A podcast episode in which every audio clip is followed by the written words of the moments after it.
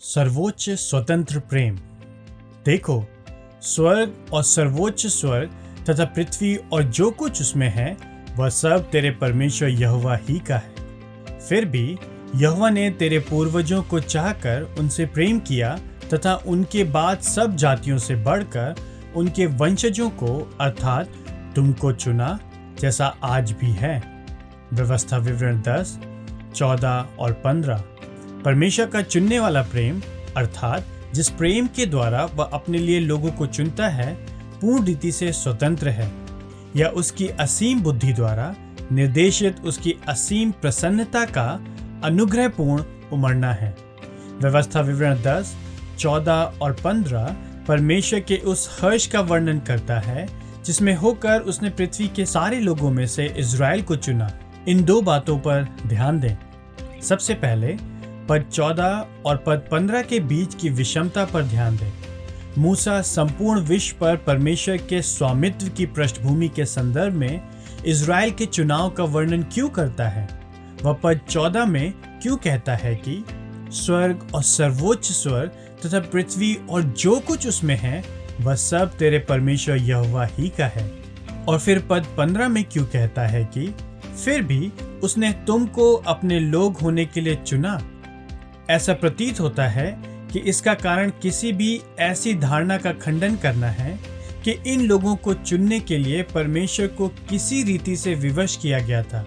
अर्थात, मानो उसके चुनाव पर कुछ प्रतिबंध थे और उसे उन्हें चुनने के लिए बलपूर्वक विवश किया गया था। यहाँ इस मूर्ति पूजक विचारधारा को भी ध्वस्त किया जा रहा है। कि किसी ईश्वर के पास केवल अपने लोगों को ही रख सकने का अधिकार है, परंतु अन्य लोगों को नहीं। सत्य तो यह है कि यह ही एकमात्र सच्चा परमेश्वर है। विश्व में सब कुछ उसी का है और उसके पास उचित अधिकार है कि वह किसी को भी अपने लोग होने के लिए ले सकता है।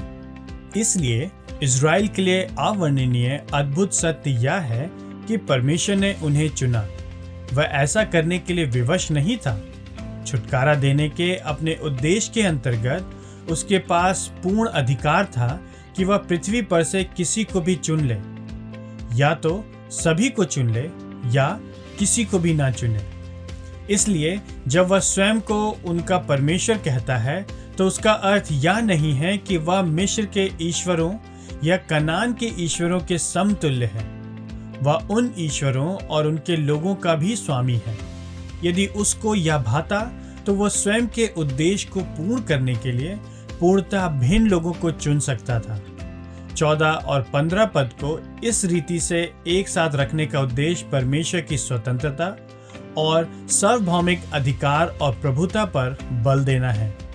ध्यान देने वाली दूसरी बात, पद पंद्रह में, वह ढंग है जिससे परमेश्वर ने अपनी सम प्रभु स्वतंत्रता का उपयोग किया, यहोवा ने तेरे पूर्वजों को चाहकर उनसे प्रेम किया, अर्थात वह तेरे पूर्वजों से प्रेम करने में आनंदित हुआ। उसने पूर्वजों से प्रेम करने में आनंद लेने को अपनी स्वतंत्रता में होकर चुना। इज़राइल के पूर्वजों के लिए परमेश्वर का प्रेम स्वतंत्र और करुणामय था, और वह पूर्वजों के यहूदी होने या उनके गुणों में से किसी भी बात द्वारा विवश नहीं हुआ था। यह हमारे लिए भी एक सीख है। हमारे लिए जो ख्रीस्ट में विश्वासी हैं, परमेश्वर ने हमें भी उतनी ही स्वतंत्रता से चुना है। इस कारण से नहीं कि हमारे अंदर कोई विशेष बात है, परंतु केवल इसलिए कि परमेश्वर को यही करना भाया।